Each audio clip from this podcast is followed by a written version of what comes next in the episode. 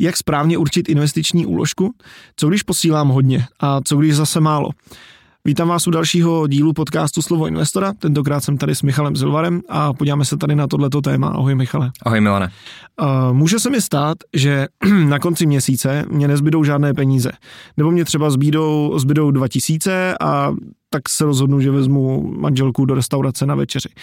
Uh, Tohle to se stává obrovskému množství lidí. Jak s tím letím vlastně bojovat? Jak můžu investovat, když na to vlastně vůbec nemám? Prakticky my se s tímto setkáme velmi často, že když se těch klientů, kteří nás právě osloví, abychom hmm. se jim na tu problematiku podívali, tak se jich zeptáme, kolik jim vlastně měsíčně zbývá.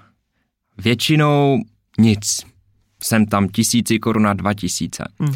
Ale ono podstatě ty peníze někde zbývají, ale jsou utraceny za něco, co třeba ty lidi chtějí, ale nepotřebují to. Můžou to být blbosti, můžou to být tenisky, může to být každý půl roku nový telefon a tak podobně. A myslím, že všichni minimálně nějakou takovouhle jednu věc známe z hlavy, co si vzpomeneme sebe. Určitě ano. Takže tohle je velmi častý problém a je potřeba se podívat úplně od začátku, kde teda ty peníze, kde přicházejí, ale zároveň kde odcházejí. Z toho důvodu my s klienty děláme ten rozpočet. Jo, ten rozpočet nám dokáže tyhle věci rozklíčovat, abychom fakt zjistili, co jsou například ty nezbytné výdaje, mhm. které ta rodina skutečně musí platit, děj se, co děj, které jsou zbytné ty výdaje, to už jsou takové výdaje, že si fakt zajdou třeba do toho divadla, do restaurace, ono to tam patří, my to těm lidem nechceme vzít. Jo, bez těchto věcí by neměli radost z toho života, je to hmm. potřeba. Ale na druhou stranu je potřeba vědět, jestli tam neutrácejí právě za něco, co je naprosto zbytečné a třeba o tom kolikrát ani nevědí. Mm-hmm. Bavil jsem se teď s jedním klientem a ten právě říkal, že by jim mělo zbývat třeba 30 tisíc každý měsíc, ale že jim to vlastně nezbývá, že někde to zmizí. Tak jsem se právě ptal, jak to teda probíhá, nebo co se tam děje. Tak říkal právě, přijde výplata a teď to přijde. První den první balíček, za tři dny přijdou další dva balíky, za týden další tři a zjistili jsme, že vlastně jeho žena tak hold rozjede internet a začne objednávat kabelky, boty mm-hmm. a tak podobně. Mm-hmm. Do určité míry ono to tam patří. Ale nesmíš utratit všechno. A rozhodně ne, pokud těch 30 tisíc je skoro půlka příjmu celé rodiny, tak nesmí zmizet celých 30 tisíc. To je extrémně mm, špatně. Mm. Jo, takže je potřeba se na tohle podívat. A když postavíme ty příjmy a výdaje vedle sebe, tak začneme příjmy, protože potřebuješ vědět, co do té rodiny skutečně teče. U té firmy je to pak vlastně stejné. Jo, tam to neřešíme o moc jinak. Ale příjmy, tak bereme hlavní pracovní poměr, případně podnikání, všechny dohody, bonusy, třinácté platy, na to klienti velmi rádo zapomínají. Mm. Většinou to skončí za nějakou dovolenou, ale zase my to potřebujeme znát. Takže musíme proustrovat všechny tyhle příjmy a pak se podíváme právě na ty výdaje. Bydlení, kolik utratí za paliva, za jídlo, za stravování a řešíme, jestli to je v nějaké normální úrovni, anebo je to třeba přes čáru – Jo, už mm-hmm. jsem se i setkal s tím, že jeden člověk měl 20 tisíc na jídlo za jednu osobu, jenom za sebe. A to je teda úlet, podle mě. Jo, já bych to asi nezvládl utratit, ani kdybych mm. se stravoval jenom v restauracích. Takže to už je něco, do čeho začneme šťourat, proč tomu tak je a zjišťujeme, jestli to je ten životní standard toho člověka, který my mu nechceme snížit primárně. Mm. Jo, do toho životního standardu nechceme šahat. Ale pokud je to takhle moc přes čáru, tak už třeba ta úspora tam může vzniknout a ten člověk by to měl kousnout. 20 tisíc mně přijde poměrně vysoko i u, i u extrémně vysokopříjmového člověka. Hmm. Takže nedovedu si to úplně, úplně představit ani utratit, ani kdybych jako věděl, věděl pořádně za co. Uh, každopádně, jak teda správně ten rozpočet počítat? Ty jsi zmiňoval uh, příjmy výdaje, mm-hmm. takže jsou ty příjmy, co mně přijde, mám výdaje, které jsou, jak říkáš, které jsou nezbytné, které jsou zbytné, mm-hmm. ale potom, uh, mě teda potom, co mě odejdou všechny peníze, tak mě zbyde řekněme 20 tisíc. Mm-hmm. Jak já si mám určit, co z toho vlastně mám na ten svůj životní standard a co z toho mě zbyde, protože to si myslím, že je otázka, kterou asi spousta lidí musí položit, mm-hmm. protože jak já mám říct, co utratím za kino a, a pivo a výlety do zoo. Hele, ono to do toho rozpočtu ale patří. Kultura, hmm. divadla, to pivo, je dobrý si proustrovat třeba poslední měsíce podle výpisu z účtu a tak podobně a prostě si to nasčítat, kolik si tam vlastně nechal peněz. A do toho rozpočtu to dát, protože my ti tyhle věci nechceme vzít. A i kdybychom se domluvili, že nebudeš na to pivo chodit, tak stejně tam chodit budeš. Jo, prostě k tobě to pak už patří a nemůžeme ti to vyrvat z těch ruk. Takže tohle všechno je potřeba do toho rozpočtu nasčítat a možná pak zjistíš, že ti nebude zbývat 20 tisíc, ale třeba 15 tisíc měsíčně. A to je přesně něco, co se dá využít právě do těch investic. Mm-hmm. Zkrátka, cokoliv v tom rodinném rozpočtu zbyde ten měsíc, takže teď se bavíme o těch 15 tisících, tak pokud ti to zůstane na účtu, tak to utratíš. Vždycky to také, vždycky to zmizí za nějaký kraviny, nebo i kdyby to nebyly úplný kraviny, tak to zmizí za dárečky a za mm-hmm. pěkný šatičky a tak podobně, i když už jich máš doma 20. Jo, takže je potřeba, aby tyhle peníze zmizely a takový základ je, aby to šlo aspoň na ten spořící účet, nebo ideálně do, toho invest, do těch investic, podle nějakého plánu, který už máš sestavený. Mm. To je hrozně moc klíčové. Ale pak je důležitý, jestli těch 15 tisíc je dobře stanovených a jestli to není málo nebo právě hodně. Mm. Každá rodina by totiž měla mít nějakou okamžitou rezervu. A to právě z toho důvodu, kdyby se něco pochroumalo, tak mají do čeho šáhnout. pravidla to je nějakých 100-150 tisíc někde na spořícím účtě, někdo je třeba v klidu, když tam má 300. Mm. Jo, v pohodě, může to tak být, většině klientů stačí třeba těch 100-150 tisíc. Když mi celé to volné cashflow začneme dávat do těch investic nebo spoření, tak v podstatě pak sledujeme právě tyhle okamžité rezervy, jak se vyvíjejí. Je pravda, že v tom rozpočtu my tam dáváme třeba i roční dovolené. Jo, pokud ta rodina cestuje třeba jednou ročně a kupuje dovolenou za 120 tisíc, může to hmm. tak být, tak to máme 10 tisíc měsíčně, které už v tom rozpočtu jsou. Takže v podstatě během několika měsíců se to tam kumuluje na té okamžité rezervě. To je v pohodě. Horší scénář je, když ty peníze postupně ubývají. V tu chvíli víme, že ta investiční úložka je přes čáru, mm-hmm. asi se třeba na něco v rozpočtu zapomnělo, nedali se tam, já nevím, větší zálohy na plyn a v tu chvíli je potřeba třeba přestat posílat úplně, aby se dorovnala ta okamžitá rezerva, anebo začít posílat méně. Jo, ta okamžitá rezerva je v tomhle velmi důležitá, mm. protože pokud ji nemáš na té správné hladině, tak ji potřebujeme dorovnat co nejrychleji. Rozumím. Tak, že vlastně jenom, promiň, že jsem ti do toho skočil teďka, uh, jde tam o to, že je tam nějaká minimální hranice, která se určí podle rozpočtu, předpokládám, mm. podle příjmu a výdajů. Někdo má 100 tisíc, někdo vyloženě potřebuje 150. Mm. A od téhle té hranice už je to jenom o tom, jak ten člověk tam chce, aby, aby se cítil komfortně. Mm. Protože znám lidi, kterým, eh, kdyby řekl, že vlastně 100 tisíc a jsou to lidi, kterým by těch 100 tisíc, myslím, jako velice v pohodě stačilo jako, jako na hranici. Kdyby řekl, že 100 tisíc mají okamžitou rezervu a zbytek půjde jinam, tak eh, v noci nebudou spát, protože no. prostě jak nemají 250 na, na účtě, tak to. A bavíme se o lidech, eh, bavíme se o lidech příjmově 40 až 60 tisíc třeba. Mm-hmm. Tak eh, takže je tam, je tam ten, ta manévrovatelnost eh, i v tom rozpočtu pro to, Určitě. kdy já se cítím, jak já se cítím komfortně. Je to důležité, protože my se vždycky těch lidí právě ptáme, aby mohli v klidu spát.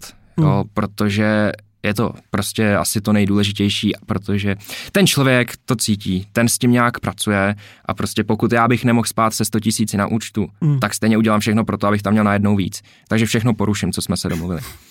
Jo, takže Jasně. No. máme extrémy, kdy někomu stačí třeba 50 tisíc na tom účtu, má třeba nízké výdaje a tak podobně a někdo zase tam vyžaduje třeba těch 300 nebo půl milionu. Mm-hmm. Jo, mhm. je to v pohodě, ty lidi vědí, že tyhle peníze nic nevydělají, nepřekonají inflaci, jsou někde na tom spořícím účtě, ale nějakým způsobem s tím pracujeme. Vlastně je to taky vnitřní boj, aby si člověk hmm. řekl, sice chci mít okamžitě okamžitou rezervu víc, ale zase hmm. si musím uvědomit, že ty peníze mě vlastně jako hmm. nic, nic moc nedělají. Ta větší okamžitá rezerva je bezpečnější. Když hmm. se stane nějaký větší průser, hmm. tak do toho můžeš šáhnout hned. Na druhou stranu, ta investiční portfolia jsou sestavená tak, že hromadu těch peněz zvládneš třeba do týdne vybrat. Mm-hmm. Jo, což už je poměrně krátká na doba. To jsem se, na to jsem se právě chtěl zeptat. Uh, řekněme, že mám 100 tisíc rezervu. Jo, ta rezerva je perfektně odpovídající. Mm-hmm. Uh, investuji, investuji uh, cokoliv bokem, dobrý. A uh, řekněme, že uh, teď dám 50 tisíc za dovolenou. Budu muset část sáhnout do rezervy, jsem na 70 a uh, není to manželka, která si objedná kabelku, ale budu to já, který uvidím nový notebook, který nutně potřebuju, uh, nebo vejfuky na auto. Takže si to koupím, řeknu si dobrý rezervu, mám ještě 70, budu na 40 a v tu chvíli se něco stane. Hmm. Bouračka, řekněme, rozbije se mi něco, pračka, to asi by nebylo tak drahý pravděpodobně, ale nebo třeba problém s, nějak se střechou, nedostanu pojištění. Známe těch hmm. případů hodně. Nedoplatek na plynu 60 tisíc. Nedoplatek na plynu 60 tisíc. A teď jsem najednou teď najednou ze 60 bych musel jít do mínusu. Hmm. Co, se, co se pak bude dít? O, právě v tu chvíli, když už ta okamžitá rezerva začne klesat a víme, že už tam jako zbývá fakt třeba, já nevím, těch 70 tisíc už je dost kritický podle mě, tak v tu chvíli jsou ty varianty jednoduchý dvě. Buď nepošleš na ty investice nic ten měsíc, abys to dorovnal, hmm. anebo musíme udělat ten výběr. Jo, v podstatě, když ten výběr není nějak velký, tak to nevadí. My ty peníze jsme schopni stáhnout většinou velmi rychle, právě těch 7 dní, někdy 14 dní, což je velice snesitelný. Hmm. Většinou dostaneš i třeba delší splatnost, nebo na ty výfuky počkáš dva týdny, že jo. Každopádně je potřeba tu okamžitou rezervu držet. Ona je fakt velmi důležitá tady u toho řízení investiční úložky. Takže je to maximální priorita mm. a i když samozřejmě my rádi vidíme, když lidi posílají co nejvíce ten měsíc, tak ta okamžitá rezerva nesmí být upozaděna. Mm. Je fakt extrémně mm. důležitá. Rozumím. A teda, eh, když to ještě vezmu, ještě se na to zeptám trošičku jinak. Mm. Je teda důležité mít to portfolio udělané tak, aby když by mi ta rezerva náhodou došla, taky bylo možné co nejrychleji dorovnat. Mm jde tohle to udělat s tím, že se počítá s tím, že třeba může něco přijít, jde tohle udělat, aniž by vlastně tím utrpělo to portfolio jako takové, mm. když, mám, když ho mám eh, diversifikované nějakým způsobem, že třeba je hodně Uh, hodně stran třeba akcí. Jsem mladý, mladý člověk vydělávající mm-hmm. a tam je to většinou delší ta doba, tak uh, dá se to udělat tak, aby netrpělo to portfolio? Určitě ano. O, jde právě o to, jak už se to portfolio poskládá hmm. a jaké jsou vlastně ta rizika. O, v podstatě u běžných lidí, u běžných rodin tohle zas tak často neřešíme. Velkou část my jsme schopni rychle speněžit, je to třeba 30% toho portfolia, aniž by to mělo nějaký negativní dopad a pak navíc se může rebalancovat a zase jedeme dál. Hmm. Každopádně třeba u těch firm, tak tam už s tím pracujeme velmi, protože třeba jeden z našich klientů, tak ten k nám vložil nějakých 10 milionů korun a my víme, že se může stát, že mu přijde nějaká větší zakázka a prostě 6 milionů bude do měsíce potřebovat. Uh-huh. Takže nemůže se stát, že těchto 6, měsíců, 6 milionů by bylo zainvestováno v něčem dynamickém, v nějakých uh-huh. akcích, jo, ani ne nemovitostní fond, který bych nezvládl speněžit a tak podobně. Takže vrací se to vlastně jenom k tomu, aby byl člověk dostatečně pečlivý při tom, při tom mm. plánu, jestli to chápu správně. Přesně tak a my jsme si tohle dokonce i otestovali, protože tomuhle klientovi přesně taková zakázka přišla a právě volal, že neví co s tím, že ty peníze máme zainvestované a jsem mu jenom říkal, je to v klidu, my je tam máme ale připravené, stíháme to krásně vybrat, mm. takže mm. zakázka proběhne včas. Jasně. Byl je, úplně nadšený. Je potřeba plánovat. Jo, hmm. takže hmm. je to o tom, že na začátku jsme správně určili, jaká jsou ta rizika, jaká částka pravděpodobně se může stát, že budeme muset vybrat a krásně nám to do sebe zapadlo. Hmm. Uh, ještě bych se vrátil, uh, napadla mě ještě jedna věc k tomu, když jsme se bavili o té okamžité rezervě, uh, co když to portfolio klesá? Jak potom jak to potom tu rezervu ovlivní, případně když uh, ta rezerva něco se stane, budu potřeba vybírat a to mm-hmm. portfolio bude zrovna klesat. Když vezmu jako celý investiční portfolio, že by bylo v poklesu, mm. tak většinou za to nemůžou všechny ty složky toho portfolia. Většinou to jsou třeba akcie, teď konkrétně mohly krvácet akcie a komodity zároveň, ale zároveň tam jsou složky, tím, že to máme diverzifikované, které stejně ten výnos třeba nesou, anebo se chovají acyklicky. To hmm. znamená, můžou to být třeba nemovitosti nebo nějaké jiné alternativní investice nebo státní dluhopisy, které tu hodnotu stále drží. Takže primárně, když dochází k těmto poklesům, tak my chceme vybírat z těch složek, které jsou v zisku, mm-hmm. abychom tu okamžitou rezervu dorovnali. Na druhou stranu je to i dobrá příležitost to portfolio zase rebalancovat, protože vlastně ty akcie nakoupíš za levno, takže i kdybys ten výběr neda, nedělal, mm-hmm. tak je možné to portfolio znova narovnat a nakoupit některé ty složky levněji, tím to naředíš a zase bys mohl mít větší potenciální výnos. Aha. Že vlastně Dalo by se říct z toho, co už se tady pár dílů bavíme, že v podstatě jakákoliv událost, ať už pozitivní nebo negativní, může být potenciálně, potenciálně impuls k rebalancování, nebo ne rebalancování, ale uh, znovu přemýšlení o, mm-hmm. o tom portfoliu, že vracíme se k tomu, že je potřeba o tom přemýšlet a, a nedělat, to, nedělat to jen tak. Určitě ono, ono jako když je to investiční portfolio vyklesalo, je po, po ztrátě, tak je nejlepší čas na to tam něco dalšího nasunout. Hmm. Takže jako ty výběry pak neslyšíme rádi, ale na druhou stranu je to sestavené tak, že se i s nimi počítá, takže když taková událost přijde, je to tam nachystané. Hmm. Vždycky to tak musí být. Pokud není, tak jsme něco udělali špatně na začátku, špatně se to rozvrhlo a mělo by se to taky napravit. Hmm. Ještě se třeba na jednu věc. Teďka jsem se ptal na to, když uh, klesá portfolio, ale co když stoupá rezerva?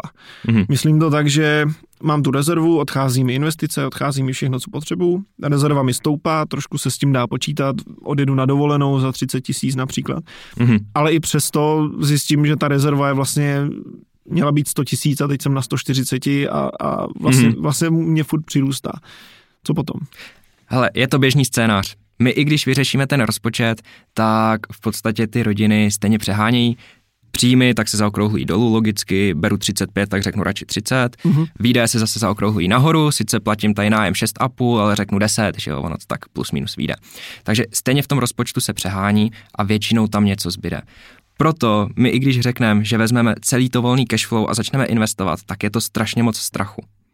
Ale v 99% případů se ta okamžitá rezerva právě zvětšuje. Uh-huh. Takže uh-huh. pak je to o tom, že zase ty peníze je vhodný vložit do toho investičního portfolia a zkrátka začít spořit víc. Mm, on, on člověk, i když má udělaný rozpočet, tak předpokládám, začne být trošku disciplinovanější, tak mm-hmm. je možné, že i to se projeví. Že? Určitě a zpravidla, když se ten rozpočet aktualizuje třeba ten druhý rok, tak dost často ta čísla jsou o něco přesnější k té realitě.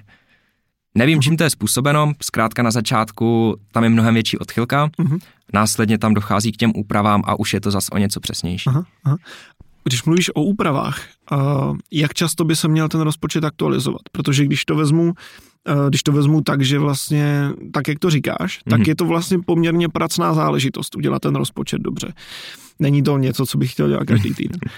A dává smysl to třeba dělat každý rok, nebo každý půl rok, nebo v nějakém delším intervalu? Jako za mě by bylo úplně ideální každý měsíc si projít, za co si utrácel. Mm. Jo, ale kdybys šel do úplných detailů, tak tím zabiješ jeden den celý. Takže my s našimi klienty to děláme alespoň jednou ročně, abychom fakt tam promítli i změnu těch příjmů, změnu životního standardu, všech nákladů a tak podobně. A většinou jednou ročně to stačí. Mm. Věřím tomu, že i kdyby si ten rozpočet udělal na začátku a neaktualizoval ho, tak furt je to nějaký progres, furt ucítíš to zlepšení a najdeš mm. tam nějaký to cash flow, který můžeš spořit. Furt by si přilepšil. Ale ta, je, ta aktualizace jednou ročně tak je jako fajn a za nás je důležitá. No. Mm-hmm. Takže mm-hmm. aspoň jednou ročně bych doporučoval. OK, OK. Uh, za mě jsme probrali všechno, co já jsem chtěl o tomto tématu vědět. Máš něco, co ti přijde uh, o tom uh, důležité říct, co by jako mělo zaznít? Hele, nám se právě často stává, že nás klienti osloví, že jim prostě nic nezbývá a mm-hmm. potřebují to nějak vyřešit.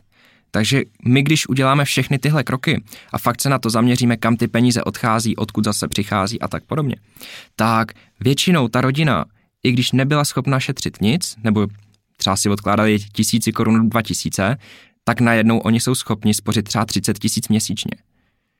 Jo, prostě i uh-huh. takhle velké mhm. částky uh-huh. se tam v tom rozpočtu dají najít. Ale je to takový trošku, oni nechápou, jak je to vlastně možný. Ono je to prostě zabudovaný někde v podvědomí, že ty peníze utratíš, ale 30 tisíc už je poměrně velká částka, která fakt na dlouhém horizontu udělá hodně peněz. Takže Aha. tohle se nám často stává, že je možný tam vždycky něco najít. A nejsou to malé částky. Tady se nebavíme o tom, že si udělám rozpočet a budu schopný spořit pětistovku. Tady Aha. to jsou fakt jako desetitisíce často. Rozumím. Tak jo, tak děkuji za tuhle tu poslední, poslední message, myslím si, že byla poměrně silná. Uh, děkujeme všem, kdo jste tohleto dokoukali nebo doposlouchali do konce. Jako vždycky, kdyby vás zajímalo něco víc, určitě nám nezapomeňte napsat na vision.cz. A pokud se vám líbil ten způsob, jakým tady uh, to Michal například vysvětloval, a máte málo peněz, anebo máte peněz hodně, tak se nebojte nám, tak se nebojte nám napsat na vision.cz a svěřte, svěřte nám svůj majetek a investujte a buďte v klidu. Zhodnotíme vaše miliony. Zhodnotíme vaše miliony. Děkuju, Michale, ahoj. Ahoj.